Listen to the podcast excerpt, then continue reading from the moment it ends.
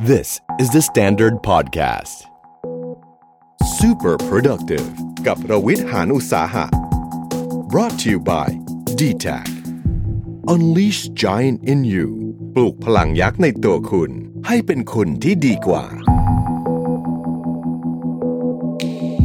สวัสดีครับ ยินดีต้อนรับเข้าสู่ Super Productive Podcast นะครับ วันนี้จะมาคุยกันถึงเรื่องที่น่าสนใจมากที่สุดของคนทำงานออฟฟิศคือเรื่องเงินนะครับ เราจะ Super Productive เรื่องเงินได้อย่างไรนะฮะวันนี้ผมแน่นอนครับ ถ้าพูดเรื่องนี้มีเกสคนเดียวเท่านั้นที่เชิญได้นะครับ โค้ชหนุ่มจากกระพงศ์เมธพันธ์พี่หนุ่มสวัสดีครับ ครับ สวัสดีครับ สวัสดีครับ พี่หนุ่มพูดเรื่องเงินเยอะมากแล้ว ครับ แต่ว่าวันนี้เราจะมาโฟกัสกันหนึ่งเรื่องก่อนเดี๋ยวเราก่อนที่เราจะออกทะเลนะฮะ ได้เลยครับ ให้ยังไงว ะเนี่ย เอาเอาสักเรื่องก่อนเอาสักตามโจทย์ตามโจทย์ โอ นะฮะ เค ตอนเนี้ยเราเป็นพนักงานออฟฟิศเนี่ยเราอยากมีเงินเก็บ 1 ล้านบาทแรก อ๋ออ่ อ่าเราจะทำไงดีพี่ โอ้โห มาตรงๆนี้เลย ต้องบอกก่อนต้องบอกก่อนว่าน่าจะเป็นโจทย์เบื้องต้นเนอะมีคนเขาบอกว่า ถ้าจะเก็บตังค์เนี่ยเงินล้านแรกนี่คือละยากที่สุด ใช่ พอเก็บหนึ่งล้านแรกได้แล้วเนี่ยที่เหลือมันจะง่าย อืม นะครับร้านที่สองก็เก็บเหมือนร้านแรกๆนั่นแหละ แต่กว่าจะไปถึงตรงนั้นได้ใช้เวลาพอสมควร ใช้เวลาผม นะครับจริงๆต้องบอกว่าเอ่อทำงานเรื่องการเงินมานานพอสมควรเนี่ยได้ ครับพี่ เห็ หนุ่ น ม เห็นคนมาเยอะนะครับ แล้วก็ต้องบอกเลยว่าเอ่อคนที่เก็บเงินได้ 1 ล้านแรกเนี่ย อืม สักช่วงประมาณ 15 ปีแรกของการทำงานเนี่ยเอาจริง ๆ มีไม่เยอะ 15 ปีแรกคืคืออ เริ่มต้นเรียนจบ 20 20 สามห้า ถึง อ่า 35หนึ่งล้านแรกในช่วงเวลานั้นเนี่ยไม่เยอะน้อยมาก ทำไมอะครับพี่ เออมันอุปสรรคเยอะมาก อ๋อ อุปสรรคเยอะมากจริง ๆ แล้วต้องบอกเลยตั้งแต่เรียนจบอะเรียนจบมาปุ๊บเนี่ยสิ่งหนึ่งที่เราคนเราจะรู้สึกเลยคือ เรามีอำนาจในการควบคุมชีวิตตัวเองมากขึ้น อืม แต่ก่อนเนี่ยแม่ให้เดือนละห้าพันนะเราเรียนหนังสือ อ่ะ จะขออะไรเพิ่มเนี่ยบ่นจัง อ่า ใช่ไหมเออพอเราเริ่มมีหารายได้ได้เอง อืม เรารู้สึกเรามีพลังอำนาจอะไรไม่รู้ เพราะฉะนั้นทางการเงิน อำนาจทางการเงินที่สูงขึ้น ฮะในที่สุดเราก็มีหมื่นห้าแล้วอะไรเงี้ยนะ อืม ไม่ต้องขอแล้วปรากฏว่าเอาจริง ๆ บริหารไม่ดีเนี่ยมันก็ไม่พอ อืม มันก็ไม่พอเพราะฉะนั้นต้องบอกเลยว่า คนส่วนใหญ่ที่เก็บเงินไม่ได้ มาจากหนึ่งอาจจะเป็นพฤติกรรมการใช้จ่ายส่วนตัว ครับ นะครับซึ่งซึ่งเกิดจากระบบความคิดอะไรต่าง อืม ๆสองก็คือระบบระเบียบทางการเงิน อืม ซึ่งระบบระเบียบทางการเงินเนี่ยมันมาจากคนส่วนใหญ่ไม่เข้าใจหรือไม่เคยวางแผน อืม ไม่เคยวางแผนเรื่องเงิน ยกตัวอย่างง่ายๆนะครับ เราอะทำงานกินเงินเดือน ครับ ใครทำงานกินเงินเดือนเนี่ยเดือนหนึ่งมีเงินโอนเข้าบัญชีคุณครั้งเดียว อืม ทรานแซคชั่นเดียว ครั้งเดียวเลยได้มาเป็นก้อน อ่าครับ แต่เราต้องเอาเงินก้อนนั้นเนี่ยบริหารอีก 30 วัน คุณต้องตัดสินใจทุกวันเลยอะเนาะเออเย็นเนี้ยเลิกงานปุ๊บเดินออกไปว้าฝนตก เอาไง ดี ทางนั้นไม่ต้องรีบ ใช่ไหมอ่าเราก็เริ่มมองแล้วอ้าวมีเพื่อนจะไม่กลับด้วย อ่า เอาไปหาอะไรกินชิวๆกัน อืม เออมันมันสามารถเปลี่ยนพฤติกรรมอะไรเออเปลี่ยนเรื่องการตัดสินใจของเราได้หมดเลยอะเพราะฉะนั้นถ้าเกิดใครที่ไม่ได้วางแผนไว้ว่า เดือนเดือนหนึ่งเงินที่ได้มาจะถูกจัดสรรไปทำอะไรบ้าง ออมเท่าไหร่ ใช้จ่ายเพื่ออาสิ่งจำเป็นเท่าไหร่ ใช้จ่ายเพื่อความสุขเท่าไหร่ อืม ถ้าไม่ได้เผื่อพวกนี้ไว้ รับประกันว่ามันจะไหล มันจะไหล มัน แล้ว จะ ก็ ไหล เกิน ส่วนให แน่นญ่อน เกินด้วย ถูกไหม ส่วนใหญ่เกินด้วย อืม แล้วก็ต้องบอกว่ายุคนี้ยากกว่ายุคนะครับตอนพี่พี่ๆเรียนจบอาจจะไม่อยากจะบอกเลยว่ามันนานแล้ว เพราะว่าเพราะว่าสมัยสมัยก่อนเนี่ยเราจะซื้ออะไรเนี่ยเราต้องไปห้าง ใช่ เดี๋ยวนี้มันอยู่ในมือเราแล้ว เออใช่ใช่ใช่ใช่ เนอะระบบการซื้อระบบการอะไรต่างๆมันง่ายขึ้น เราตัดสินใจอะไรวู่วาม เพราะฉะนั้นการตัดสินใจการใช้จ่ายเราเราไม่เหมือนเดิม พี่พี่หนุ่มเน้นคีย์เวิร์ดคำว่าวางแผนผมชอบมากเลย เพราะว่าผมว่าทุกอย่าง สมมติว่าเราอยากจะเอ่อลดน้ำหนักเนี่ย ครับ ถ้าไม่วางแผนนี่เละเลยนะ คือ เละ มันต้องมีวันนี้ทำอะไรได้วันนี้ทำอะไรไม่ได้หรืออะไรแบบนี้ ใช่ ใช่ไหม ใช่ใช่ การเงินก็เหมือน กัน เหมือนกันเหมือนกัน อืม คือคือหลายคนคิดว่าเงินเรามีพอสมควรอ่ะ เดี๋ยวมันกินใช้มันก็โอเค ลองนึกภาพง่ายๆครับ เราเราได้เงินมาเนาะเอ่อสมมติว่าเป็นกลมๆหนึ่งร้อยเปอร์เซ็นต์อ่ะ อืม หนึ่งร้อยเปอร์เซ็นต์ปุ๊บเนี่ยถ้าเอาตามหลักจริงๆเนี่ยคนเราในห้าวันแรกที่ได้เงินมาเนี่ย เงินมันจะไหลไปกับเอ่อเขาเรียกว่าถ้าตามภาษาการเงินเรียกกฎแห่งกรรม เราเคยไปสร้างภาระอะไรที่เป็นภาระยาวๆไว้ ผ่อนบ้าน เช่าบ้าน ผ่อนรถผ่อนศูนย์เปอร์เซ็นต์น้ำไฟอินเทอร์เน็ตโทรศัพท์ห้าวันแรก อืมหมดหมดไปครึ่งหนึ่ง มันจะแทบไปกับตรงนั้น ไป เกือบหมดเลย เกือบหมดเลยอ่า เพราะฉะนั้นถ้าใครบริหารส่วนที่มันเป็นรายจ่ายคงที่ตัวนี้ไม่ดีเนี่ยคือไอ้ไอ้รายจ่ายคงที่ตัวนี้เราแทบไม่ต้องคิดอะไรเลย เราได้เงินมา 100 เราอาจจะหมดกับตรงนี้ไปสัก 50% อืม สมมติถ้า 40% 50%ปุ๊บเราจะเหลือกินอยู่ 50% อืม ไอ้ห้าสิบเปอร์เซ็นต์นั่นนะคือเงินที่เราใช้ได้จริงต่อเดือนเอ่อต่อทั้งเดือน เราลองเอาสามสิบมาหารดู เราจะได้แล้วว่ากินต่อวันนะตกเท่าไหร่ อืม อันนี้เป็นวิธีการวางแผนแบบเบสิกที่สุด กลายเป็นว่าที่เราเคยได้ยินว่าเราจำได้ว่าเงินเดือนเราหมื่นแปดสองหมื่นห้าจริง ๆ เรากินได้วันละสามร้อย ถ้าเราใช้ระบบวางแผนที่เราเห็นเห็นตัวเลขจริง ๆ ว่า เพราะว่าเงินมาหมื่นแปดปุ๊บมันหายไปแล้วเก้าพัน อืม เพราะว่าเราต้องไปจ่ายค่านู่นค่านี่ค่านั่นเหลืออีกเก้าพันลองหารสามสิบดู แล้วมันมันจริงไหมครับพี่หนุ่มที่พี่หนุ่มเคยเจอเคสมาเวลาเราเงินเดือนเยอะขึ้น เราจะมีรสนิยมที่ดีขึ้น ด้วย จริงๆ มันไม่ใช่ความผิดนะ เออจริงๆไม่ใช่ความผิด คือเงินนี่มันแปลก มันไม่ได้มีแค่อำนาจในการจับจ่าย แต่ว่ามันมันเปลี่ยนวิธีคิดเรา อ่า พอเราเงินเดือนหมื่นห้าเราก็จะบอกมันน้อยอ่ะมันไม่ค่อยพอตึงๆ ย้ายงานดีกว่า ย้ายที่ใหม่ถ้าสองหมื่นนะมันน่าจะโอเคนะครับสุดท้ายมนุษย์มันมีกฎข้อหนึ่งมนุษย์เป็นสิ่งมีชีวิตที่มีความสามารถพิเศษ ฮะ ในการขยับรายจ่ายไปเทียบเท่ารายได้ใหม่ได้เสมอ อ่า เพราะฉะนั้นเขาก็รู้สึกว่าเขามีอำนาจในการจ่ายมากขึ้นเขาอยากได้อะไรที่ดีขึ้น คือไอของเดิมที่เคยแต่ก่อนโอเค ตอนนี้เริ่มไม่โอเคละ ไม่โอเค มือถือรุ่นเก่ามันไม่ใช่ ใช่ สมัยก่อนใช้ได้ไม่มีปัญหา ใช่ตกนิดตกหน่อย โอ้ ทนได้เออ อันนี้ก็อันนี้ก็เป็นประเด็นหนึ่งเลยพี่ เป็น นะ ประเด็นหนึ่งเพราะฉะนั้นคนคนเราเนี่ยต้องบอกเลยว่าคนเราที่จะเก็บเงินได้จริง ๆ เนี่ย ไม่วางแผนไม่ได้หรอก อืม ไม่วางแผนไม่ได้ น้อยมากมันจะพูดว่างั้นไม่ได้มีบางคนเหมือนกันซึ่งเขาโอ้โหถูกปลูกฝังมา ตั้งแต่เด็กๆ แล้วก็โตมาก็ยังทำได้อยู่ ก็คือได้เงินมาปุ๊บเขาก็จัดสรรการเงินตัวเองออกไป 20%อ่าสิบห้าเปอร์เซ็นต์แล้วแต่เขาอาจจะมีเกณฑ์ในใจของเขาจากนั้นเขาก็บริหารจัดการ แต่ว่าส่วนส่วนใหญ่เนี่ยจะไม่ค่อยเป็นอย่างนั้น อันนั้นต้องหักโดย provident fund นี่เวิร์ก เออ สุดแล้วใช่ไหมพี่ ต้องหักเก็บ อืม ถ้าไม่มีเครื่องมือเก็บนะรับประกันว่าเขาก็จะแบบไหลอะใช้จ่ายแล้วก็ไ พี่หนุ่มเคยเล่าให้ผมฟังนะบอกว่า เก็บก่อนใช้ทีหลังเวิร์กสุดสำหรับคนทั่วไป อันเนี้ยเป็นวิธีการวางแผนที่เบสิกที่สุด อืม นะสมมติเราได้มาร้อยเราบอกว่า คือคือถ้าเอาตามหลักการเงินเนี่ยนะครับ คนเราไม่ควรเก็บเงินได้อย่างอย่างอ่าไม่ควรต่ำกว่า 10% อืม 10%นี่คือรวมทุกอย่าง ถ้าบริษัทคุณมี provident fund ส่วนหนึ่งคือกองทุนสำรองเลี้ยงชีพ คุณเป็นข้าราชการมีกบข ฮะ เขาหักคุณไป 2-3%อะไรไม่รู้ คุณก็ต้องหาที่เก็บของคุณอย่างอื่นนะเพิ่มนะครับแล้ววิธีการหักอัตโนมัติเนี่ยคือดีที่สุด อืม เพราะฉะนั้นคนเราเนี่ยสมมติได้มาร้อยเราลองหักสักสิบเก็บไว้ แล้วคุณจะกิน 90 ที่เหลือเรียบ ก็ยังไม่ไม่ว่ากัน แล้วค่อนข้างแน่นอนเรียบแน่ดูแล้วท่า ทาง เออเออแล้วแล้วเรียบแล้วอย่าไปเกินด้วยนะ อ่าอย่าไปเกิน เกินด้วยเพราะฉะนั้นเอ่อนี่คือเบสิกที่สุดละของการวางแผนเพื่อให้เราเรามีเงินเก็บให้ได้ บัญชีนั้นต้องห้ามห้ามไปยุ่ง ห้ามมี ATM ห้ามมีอินเทอร์เน็ตแบงกิ้งใดๆทั้ง โอ้โห สิ้ นี่ น พี่กำลังจะพูดเลย แต่ก่อนเราก็สอนว่าห้ามมีห้ามมี ATM เนอะ อ่า เดี๋ยวนี้ต้องบอกว่าอินเทอร์เน็ตแบงกิ้ง ใช่ เพราะฉะนั้นมันมันควรจะเป็นบัญชีเงินฝาก ซึ่งเรากำหนดวัตถุประสงค์ไว้แล้วนะครับการการวางแผนเนี่ยมันคือการวางระบบทุกอย่างไว้ว่าตัดอัตโนมัติเท่าไหร่ตะกร้านี้เอาไว้ทำอะไรอย่างเช่น เราตัดไว้ในสำรองเลี้ยงชีพก็บอกตัวเองว่า อย่าไปแตะมัน อย่าไปถอนมันออกมาก่อนนะบางสำรองเลี้ยงชีพบางบางบริษัทเขาให้ถอนได้เราบอกอย่าไปถอนเราเก็บไว้เลยตรงก่อนเกษียณไปเลย ฮะ อีกก้อนหนึ่งเราจะเก็บไว้เผื่อเหลือเผื่อขาดอะไรต่างๆ แล้วก็เก็บไว้เก็บไว้ที่ไหนก็บอกตัวเองไว้ แล้วก็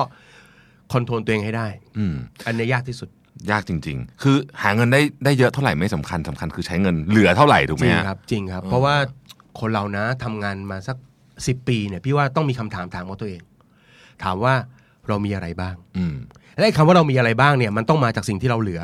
อ่า มันไม่ใช่เงินเดือนถูกไหมฮะถ้า ใช่ เงินเดือนสามหมื่นสี่หมื่นแล้วใช้หมดถูกไหมเราไม่มีเงินเราไม่มีเงินเก็บเลย อืม ไม่มีทองคำเลย ไม่มีกองทุนรวมเลย ไม่มีหุ้นเลย มันจะกลับมาถามตัวเองว่าเรามีอะไร อืม อันนี้เป็นเรื่องที่ยาก ทีนี้เครื่องไม้เครื่องมือที่เราควรจะใช้ในการเก็บเงินเนี่ยครับพี่หนุ่มมันมีอะไรบ้างที่พี่หนุ่มชอบเน้นหลายทีรู้สึกเออมันเวิร์ก จริง ๆ เนี่ยต้องบอกเลยว่าเอ่อถ้าเราจะเก็บเงินเนาะพี่อยากจะใช้หลักอย่างนี้ว่า คนที่เก็บเงินแล้วรักษาวินัยได้เนี่ยมันเหมือนกับเราต้องมีเครื่องเตือนใจถึงวินัยเราตลอดเวลา ใช่ไหมครับเพราะฉะนั้นการวางแผนการเงินเวลามีคนถามว่ายากไหมวางแผนเก็บเงินยากไหมอันดับแรกก่อนก็คือ เรากำหนดก่อนว่าเรามีมีแผนอยากจะเก็บเงินเท่าไหร่ยังไง อืม และไอ้แผนตรงเนี้ยช่วยตอบข้างหลังหน่อยได้ไหมว่า เหตุผลของการที่เราจะเก็บเงินตรงเนี้ยมันเพื่ออะไร เพราะบางทีเราตั้งตัวเลขมาหนึ่งล้านเนี่ยเอ่อตั้งตามคนอื่นเขาหรืออะไรอย่างเงี้ยมันอาจจะไม่มีพลังเท่ากับการที่บอกว่าทำไมเราต้องมีหนึ่งล้าน เพื่อมันจะเป็นตัว drive เราไปสู่จุดไหนอย่างไร อืม ไอ้ตรงสตไอ้ไอ้เหตุผลข้างหลังเนี่ยนะซึ่งพี่จะบอกคนที่เรียนด้วยเสมอว่ามันมันเรียกว่าสตรองวายอะเนาะมันต้องมี อ่า อะไรที่มันเข้มแข็งมากพอ เพราะว่าเอาเข้าจริง รับประกันเลยว่ามนุษย์เราเนี่ย สมมติว่าต้องเก็บเงินประมาณสักสิปี ถึงจะได้สักล้านหนึ่งระหว่างทางนะแต่ละเดือนมันมีโอกาสจะหลุดฉลับอยู่แล้ว เพราะฉะนั้นไอการหลุดหรือฉลับไม่ใช่ปัญหา อืม ของคนที่ตั้งใจจะเก็บเงิน อืม แต่เมื่อไหร่ที่หลุดแล้วฉลับมันจะต้องดึงไอไอเหตุและผลตรงนั้นนะกลับมาตบตัวเองเข้าสู่ลู่ทางให้ได้นะครับคนที่ประสบความสำเร็จได้เนี่ยจะเก็บเงินได้เนี่ยมันต้องแบบว่าเมื่อไหร่เดือนไหนไม่ได้เก็บเนี่ย มันต้องเริ่มมีความรู้สึก guilty รู้สึกผิดกับตัวเองเล็กๆว่าทำไมวะเดือนนี้เราไปทำอะไรวะทำไมมันมันเป็นแบบนั้นนะครับเพราะฉะนั้นอันดับแรกคือต้องมีมีเป้าที่มันมีเหตุผลรองรับชัดเจนสองก็คือมันต้องมีวินัย อืม ทีนี้ถ้าเป็นเรื่องการเงินเนี่ยมันมีตัวช่วยเหมือนกัน มันไม่เหมือนสุขภาพ อืม สุขภาพนี่เราให้คนอื่นวิ่งแทนไม่ได้ แล้วเราจะแข็งแรงไม่ได้ อ่า แต่ว่าถ้าเป็นเรื่องเงินเนี่ยมันมีตัวช่วยที่มันจะจัดการกับวินัยเราได้เหมือนกัน อย่างเช่น พวกระบบการตัดฝากเงินออมอัตโนมัติพวกนี้ อ่าโอเค คือเราจำเป็นต้องใช้ คือถ้าใครที่มีวินัยทางการเงินดีเนี่ยมันจะมีพวกได้เงินมากิน สิ้นเดือนเหลือ แล้วเอาไปฝาก โอ้โห โอ้ไม่ค่อยเห็นนะ ชีวิตนี้เหลือ มี หาหายากมาก แต่หายากมาก ๆ หายากมาก แม้กระทั่งต้องบอกตรงๆ กูรู้การเงินทุกคน ตัดเงินทุกคน นะ คือเราก็คุมตัวเองไม่ไหวเหมือนกันว่า ใช่ พอเราเรามีรายได้ประมาณหนึ่งปุ๊บเราก็จะโอ้ยอยากจะกินใช้อะไรให้มันเต็มที่ เพราะฉะนั้นระบบเราต้องหาระบบซึ่งช่วยเราทำงานนิดนึงว่าจัดการกับวินัยของเราซึ่งมันมีโอกาสเพี้ยนได้ อืม นะครับเพราะฉะนั้นคนที่อ่าอยากจะเก็บตังค์อะไรเงี้ยก็อาจจะต้องใช้เครื่องมือที่มันมีระบบตัดเงินได้ อย่างเช่น อาจจะใช้กองทุนรวม ฮะ อาจจะออมในหุ้น อืม นะฮะเดี๋ยวนี้ทองคำก็มีออม อืม ถูกไหมฮะได้เงินเดือนมาปุ๊บเนี่ยเดินไปบอกที่ธนาคารเขาเลยว่าเนี่ยเปิดบัญชีหุ้นครับบัญชีกองทุนครับวันเงินเดือนออก อย่าให้ผมเห็นมัน ใช่กรุณาหักไปเลย ก รุณาเอามันออกไปจากชีวิตผมแล้ว กัน เพราะฉะนั้นเราเราตัดแบบวันเงินเดือนออกไปเลย นี่คือโปรเซสที่เอ่อพี่ทำมาหลาย ๆ ปีเนี่ยนะกับลูกศิษย์หลาย ๆ คนเนี่ยนี่คือได้ผลที่สุด อืม นะแต่โจทย์คือ คนเราเวลาที่จะเริ่มเก็บตังค์เนี่ยมันจะมีความวู่วามอยู่ในหัวใจ ไม่ได้แล้วพี่แท็บมันช้าเหลือเกิน เพราะฉะนั้นผมขอเดือนละหมื่นเลยเออมันจะวู่วามหน่อย อ่ะ จากนั้นผมจะกินประหยัดผมทำได้ ผมเป็นซูเปอร์โปรดักทีฟ นะครับ อันนั้นคือมันมันบีบบีบ บีบ เป็นไป ไป เร็วไป เพราะฉะนั้นกลไกการเก็บเงินเนี่ยเขาเคยมีการคำนวณเออเรียกมีวิจัยมาเหมือนกันเขาคบอ รั ก บ ว่าให้ค่อยๆขึ้นเป็นขั้นบันได อืม เริ่มจากระดับเล็กๆ ถ้าเป็นแต่ก่อนเขาจะบอกว่าให้เก็บสัก 10%ได้เงินเดือนหมื่น ให้เขาหักบัญชี 1,000 เลย ค่ะ จะใส่ไว้ในกองทุนรวม ใส่ไว้ในหุ้นอะไรก็ได้ แต่หลังๆเนี่ยพี่ไปไปบรรยายแล้วเริ่มเห็นแล้วว่าสิบเปอร์เซ็นต์สำหรับบางคนก็ยากเหมือนกัน อืม ในตอนเริ่มต้นก็เลยเริ่มให้โจทย์เขาไปว่า เราเริ่มหักจากแบบที่รู้สึกดีต่อใจ ดีต่อใจ บางคนบอกห้าร้อยแต่มันนั้นก็น้อยไป คือดีต่อใจหมายความว่า มันเป็นปริมาณที่เรารู้สึกว่า เออ พอเราได้เก็บออมสักเดือนละเท่านี้เนี่ยตัดออมเดือนละเท่านี้เนี่ยเรารู้สึกว่าเราเราเรารู้สึกภูมิใจในตัวเองเล็ก อืม ๆ แล้วก็มันก็ไม่น้อยเกินไป ซึ่งถ้าเราสะสมไปแบบนี้เนี่ยมวลของเงินเนี่ยมันไม่ได้ขึ้นช้าจนเรารู้สึกว่านี่เราเก็บตังค์เหรอเนี่ย ใช่ไหม อ่า อ่าเพราะฉะนั้นบางคนก็อาจจะเริ่มจากพันห้า อืม สองพันรู้สึกว่าเอาล่ะนี่อันเนี้ยเขาเรียกเก็บเงิน อืม หาได้สองหมื่นหาได้สามหมื่นเก็บสองพันเอาว่านี่คือจุดเริ่มต้น คือตอนเริ่มต้นเนี่ยอย่าไปอย่าไปไปเร่ง ใช้ระบบอัตโนมัติ เริ่มต่ำ ฮะ ๆแล้วแล้วแล้วก็ให้เราเนี่ยคอยมอนิเตอร์นะครับการเคลื่อนไหวของเงิน อืม เงินเนี่ยมันมีผลสะท้อนทั้งกระเป๋าตังค์และความรู้สึกเราอย่างที่บอก าม นุษย์เราเมื่อมีความสำเร็จในระยะสั้นๆเนี่ยพอเริ่มเก็บเงินหมื่นได้เนี่ยมันมีความเชื่อขึ้นมาละ ตัวเลขในบัญชี ใช่ใช่ อ่าอ่ามั มันเริ่มเชื่อแล้วแท็บว่าเฮ้ยเฮ้ยเราสองหมื่นสามหมื่นน่าจะเป็นไปได้ เพราะมันแตะห้าหมื่นปุ๊บเออเฮ้ยเฮ้ยแสนหนึ่งมันน่าจะเป็นไปได้ เท่าที่ดูนะ คนที่ไม่เคยเก็บตังค์เลยนะ ตัวเลขแสนหนึ่งมันเป็นตัวเลขมหัศจรรย์ยังไม่ต้องถึงล้านหรอกนะโมเมนตัมมันเชน มันจะเริ่มไม่กล้าใช้ละ เออ แล้วความงกจะมา อ่าอ่าอ่า นเนี้ยคือเห็นเลย แต่ถ้าเกิดยังไปไปไม่แตะแสนเนี่ยโจทย์มันจะไปล้านเนี่ยมันจะยาก แต่หนึ่งแสนเนี่ยมันเป็นตัวเลขที่ประหลาดพอหนึ่งแสนปุ๊บอื้อหือเป็นอีกคนเลยโค้ชครับเราเอ่อ เรา เอาไปลงทุนอะไรดี อะไรเงี้ย แม่คือเขาจะเริ่มคิดเขาคืออะไรอะกรอบความคิดทางการเงินเขาจะเปลี่ยนจากทุก ๆ 30 วันน่ะ อืม เขาจะเริ่มมองไกลขึ้น อืม คนเราพอมองไกลขึ้นเอาแล้ว ทีเนี้ยมันมีโอกาสไปไปไปรีชถึงเป้าหมายได้ง่ายขึ้นละ อันนี้สมุดสมุดที่เป็นกระดาษสมุดไอ้สมุดบัญชีกระดาษนี่ช่วยไหมครับโค้ด ก็ช่วย ที่มันขึ้นมาทีละบรรทัดอ่ะ ก็ช่วยก็ช่วยต้องบอกเลยว่าพี่เป็นคนทำอย่างนี้มาก่อน อืม แต่ก่อนที่ถ้าใครใครทราบเอ่อชีวิตพี่ก็คือเป็นหนี้มาก่อน ฮะ แล้วเราเราทำงานหาเงินหนักๆเลย แล้วเราก็ใช้หนี้เข้าไปทุกบาททุกสตางค์เลย แล้วเราก็มีความรู้สึกว่า เอ๊ะทำไมเราไม่เหลือให้ตัวเราเองเลย อืม ตื่นเช้ามันก็เลยไม่ค่อยมีมีแรงเนาะ ฮะ เราก็เลยแบบเอาวะหาเงินได้เยอะแค่ไหนก็ไม่ไม่ไม่รู้แหละ เราจะเก็บเงินให้ตัวเองสามพันแล้วพี่ใช้ยุคนั้นมันเป็นสมุดบัญชี อืม แล้วเราใช้ระบบตอนนั้นกองทุนอะไรก็ยังไม่มีระบบตัดอัตโนมัติด้วยนะ ฮะ ใช้เป็นเงินฝากประจำแบบสามเดือน อืม พี่เลือก 3 เดือนเพราะว่าฝากเดือนที่ 1 ฝากเดือนที่ 2 ฝากเดือนที่ 3 พอเดือนทีสี่4 ปุ๊บ เงินก้อนที่ 1 มันจะจ่ายดอกเบี้ย อ่า แอบมีความสุขเล็ก ๆ โถสามพันดอกเบี้ยหนึ่งเปอร์เซ็น ต์ เวลาเห็นในสมุด เออ แล้วสมุดมัน อ่ามั มันไปเร็วอ่ะ อ่าใช่ แล้วมันไม่มีถอนแล้วเราก็บอกเลยว่าเฮ้ยเจ็บจนยังไงเนี่ยเราจะไม่ถอนมันนะ อืม เจ็บจนยังไงเราจะไม่เอาเงินก้อนนี้มาใช้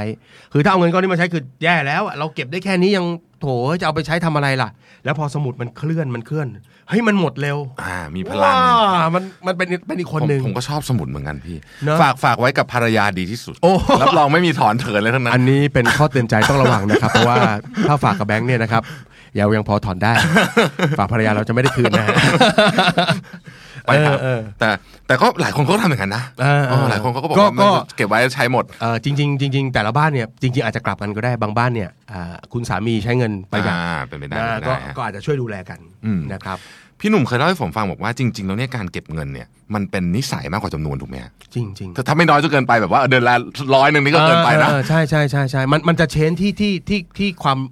ที่ตัวตนเราก่อน อืม เหมือนกับเวลาเราไปบอกว่าเออเราไปเจอคนคนหนึ่งเขาเก็บเงินเดือนละพันอย่างเงี้ย อืม เก็บเงินเดือนละพันปุ๊บเพื่อนเห็นก็แซวเลยเออตะตะเดือนละพันเมื่อไหร่จะรวย เดี๋ยวสิ้นปีได้โบนัสมาเนี่ย ฉันเก็บหมื่นสองก็เท่าแกแล้ว อืม มันไม่จริงฮะ เออ คนแบบคนแบบสิ้นสิ้นปีแล้วจะกั้นใจเก็บหมื่นสองทั้งที่ไม่เคยเก็บมาเลยฮะคนแบบนั้นไม่มีจริงหรอก อืม มันยากพอสมควรนะเพราะฉะนั้นแต่เทียบกันกับคนที่เขาเก็บมา 1 0 0 0 1 0 0 1,000เนี่ยมันคือวินัยอ่ะ อืม มันคือวินัยที่มันเกิดขึ้นมันคือนิสัย มันคือความรู้สึกมันคือทัศนคติที่มีต่อตัวเองที่มันจะค่อยๆเปลี่ยนไปเรื่อยๆนะครับแล้วก็สุดท้ายมันจะไปกระทบสิ่งสำคัญสุดท้ายเลยคือความเชื่อ อืม ความเชื่อนี่มันมหัศจรรย์มาก มันมหัศจรรย์มากก็คือว่า พอเราเห็นว่าเงินเรามันเติบโต เราทำได้ มันมันมันบอกอะไรกับตัวเราหลายอย่าง แล้วมันเป็นพลังที่มันพาไปอีกไกลเลย ฮะอาทิตย์เราผ่านจุดออมไปแล้วพี่ ฮะ เราจะทำยังไงให้ก่อนนี้เก็บได้ละพอคนได้ตังค์อย่างที่พี่หนุ่มว่าได้ปุ๊บจะต้องเริ่มคิดถึงการลงทุนทำทำยังไงให้มันไม่เจ๊งพี่เพราะถ้าเกิดลงทุนก็แรกผมเก็บเงินมาผมเก็บเงินมาได้สามแสนลงทุนเราเจ๊งนี่ผมคง อ่าใช่ โอ้โหเละเลยเนาะ คือต้องต้องต้องต้องแบ่งกันอย่างนี้ เพราะว่าเอ่อคนเข้าใจคำว่าออมเนี่ยผิดก็คือว่าออมคือมีเงินเก็บไว้ แล้วเราพอเปิดสินทรัพย์ส่วนตัวเราจะมีเงินฝากตรงนู้นตรงนี้เต็มไปหมดเลยแต่จริงๆแล้วเนี่ยไอ้เงินฝากตรงนู้นตรงนี้เต็มไปหมดเนี่ยเราต้องจัดเป็นตะกร้านะ อืมอืม ตะกร้าแรกที่อยากให้เก็บให้ได้ก่อนก็คือเงินสำรอง ฮะ นะครับเงินสำรองเนี่ยเป็นเงินที่เอาไว้เผื่อฉุกเฉินอะไรต่างๆเนี่ยเราไม่ต้องไปหยิบยืมใครเนี่ย อืม มันทำให้ความรู้สึกในการบริหารจัดการเงินของเราชีวิตประจำวันเนี่ยดี นะครับอันนี้ไม่ต้องไปลงทุนเสี่ยงอะไรมากนะเราอาจจะใช้เงินฝาก อาจจะใช้พวกกองทุนตราสารหนี้ที่เป็นพวกพันธบัตรอะไรเบาๆไปก่อนก็ได้ ฮะ แล้วก็ทออาอาจจะเก็บอันนี้ แล้วก็มีอีกตะกร้าหนึ่งทำไปพร้อมกันเลย อันนี้คือเป็นตะกร้าที่เสี่ยงได้หน่อยนะครับแต่ให้เสี่ยงบนความรู้ความเข้าใจ อืม อย่างเช่นเราอาจจะไปถึงกองหุ้น อันนี้คือเราจะเก็บเงินเพื่อความมั่งคั่งแล้ว อืม จะสังเกตว่าเราต้องมีสองสองขาตลอดเวลา เรามีเผื่อความเสี่ยงแล้วก็มีความมั่งคั่ง อืม เผื่อความเสี่ยงเนี่ยเงินเราไม่หาย โตช้าหน่อย แต่ถ้าเกิดฉุกเฉินอะไรปุ๊บเราหยิบตะกร้านี้ได้ อืม แต่ตะกร้านี้เป็นตะกร้าลงทุนมันไม่เหมาะกับการเราเป็นอะไรขึ้นมาจะมาหยิบอันนี้ อ่าถูกถูก อ่าเพราะฉะนั้นอันเนี้ยมันเป็นการลงทุนยาวๆ ถ้าใครลงทุนยาวๆได้เช่นอยากจะเก็บเงินสักล้านหนึ่งเนี่ยพี่แนะนำเลยว่าอาจจะต้องเริ่มศึกษาเรื่องกองทุนหุ้น ฮะ นะฮะอาจจะศึกษาเรื่องของอ่ากองทุนผสม อาจจะเป็นหุ้นผสมพันธบัตรอะไรเงี้ยนะครับอย่างกองทุนหุ้นเนี่ยเอาจริง ๆ ถ้าเราเก็บต่อเนื่องจริงๆนะครับที่เขาเรียกว่า DCA อืม นะครับเก็บเดือนละเท่าไหร่ก็ตามเป็นตัวเลขฟิกไปเลยเนี่ย ไม่ต้องสนใจว่ามันจะหุ้นจะขึ้นจะลงซื้ อ่า อเลย แต่ต้องบอกตัวเองนะว่าอาจจะต้องยาวหน่อยคำว่ายาวนี่คือแบบมองสักสิปี อืม อ่านะครับมองสักสิปีนะครับถ้าเรามองสักสิปีแล้วเราเก็บยาวๆได้ ผลตอบแทนระยะยาวของตลาดหุ้นที่เขายังทำได้อยู่ในปัจจุบันก็อยู่ที่8ปดถึงสิ อืม เราคาดหวังระดับนั้นได้เลย อืม นะครับด้วยเงินทีละก้อนเล็กๆเล็กๆของเรา แต่ นะครับ ไม่ใช่ปีเดียวเพราะบาง ไม่ใช่ ที ปีเดียว ปีหน้าจะร่วง ใช่ก็ใช่ได้ มันหุ้นนี่เวลามันร่วงก็ร่วงเยอะ อืม เวลามันขึ้นนึงมันก็ขึ้นโอ้โหเข้ามาแล้วเราตกใจแล้วว่าเอ้เราทำไมเราเก่งขนาดนี้ ใช่ไหมอ่าแต่จริงๆแล้วเนี่ยคือเราต้องอยู่กับมันระยะยาวๆ อะไรไม่ควรทำฮะในการลงทุนพี่หนุ่ม อะไรไม่ควรทำอันดับแรกก็คือพี่ว่าไม่มีความรู้ อย่าลงทุนในสิ่งที่ไม่รู้ ไม่รู้เนี่ยไม่ไม่ได้เลย เพราะฉะนั้นอ่าสิ่งที่อยากให้ทำเป็นเป็นเหมือนกับเป็นข้อบังคับเลยก็คือก่อนจะเอาเงินที่เราอุตส่าห์หามาก็ยาก ออมมาก็ยาก เราเอาไปให้คนอื่นเขาเนี่ย อืม เออเพราะฉะนั้นเราต้องรู้ก่อนว่าสิ่งนั้นคืออะไรนะครับแล้วก็สองคือเมื่อเราเอาเงินไปใส่ในเครื่องมืออะไรนะครับมันต้องมีแผนการชัดเจนว่าอย่างคนลงทุนหุ้นเนี่ยบางคนเขาเอาเงินก้อนไปซื้ออ อืม แต่เราเมื่อกี้ที่เราคุยกันคือเอาเงินทยอยซื้ออ ม เป็นรายเดือน ถ้าเมื่อไหร่แผนการคืออันนี้ เมื่อกำหนดแผนการกับเครื่องมือชัด อย่าลืมวินัย อ่ากลับมาที่เรื่องเดิมอีกเหมือนเดิม เออก็ถ้าคุณอย่างนี้รายเดือน คุณบอกว่าคุณจะเก็บ 10 ปี 15 ปี คุณก็ต้อง 10 ปี 15 ปี อืม มันก็จะกลับมาที่โจทย์นี้หมดเลยเพราะฉะนั้นพี่ไม่เคยเห็นว่าคนลงทุนคนลงทุนในยหลัก ๆ เลยคือ ต้องมีความรู้แล้วก็ต้องมีวินัย อืม คือไม่มีวินัยการลงทุนไม่ประสบความสำเร็จหรอกครับ มันทำไม่ได้ เห็นด้วยครับ นะฮะ เออขออีกสักเรื่องหนึงครับ ของโปรดของวัยทำงาน บัตร นะ เครดิต เออจะเรียกว่าเป็นอุปสรรคในการออมแบบหนึ่ง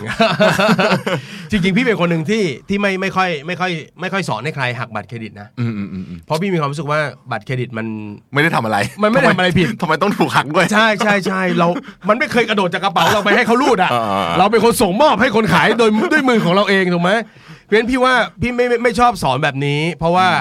เออเอาแล้วอีกอันหนึ่งที่พี่ไม่สอนคือไม่ชอบสอนว่าอย่าเป็นหนี้เพราะว่าบางทีเนี่ยเอ่อสำหรับบางคนเนี่ยต้องบอกอย่างนี้อ่ะสมมติเราเราทำงาน10ปี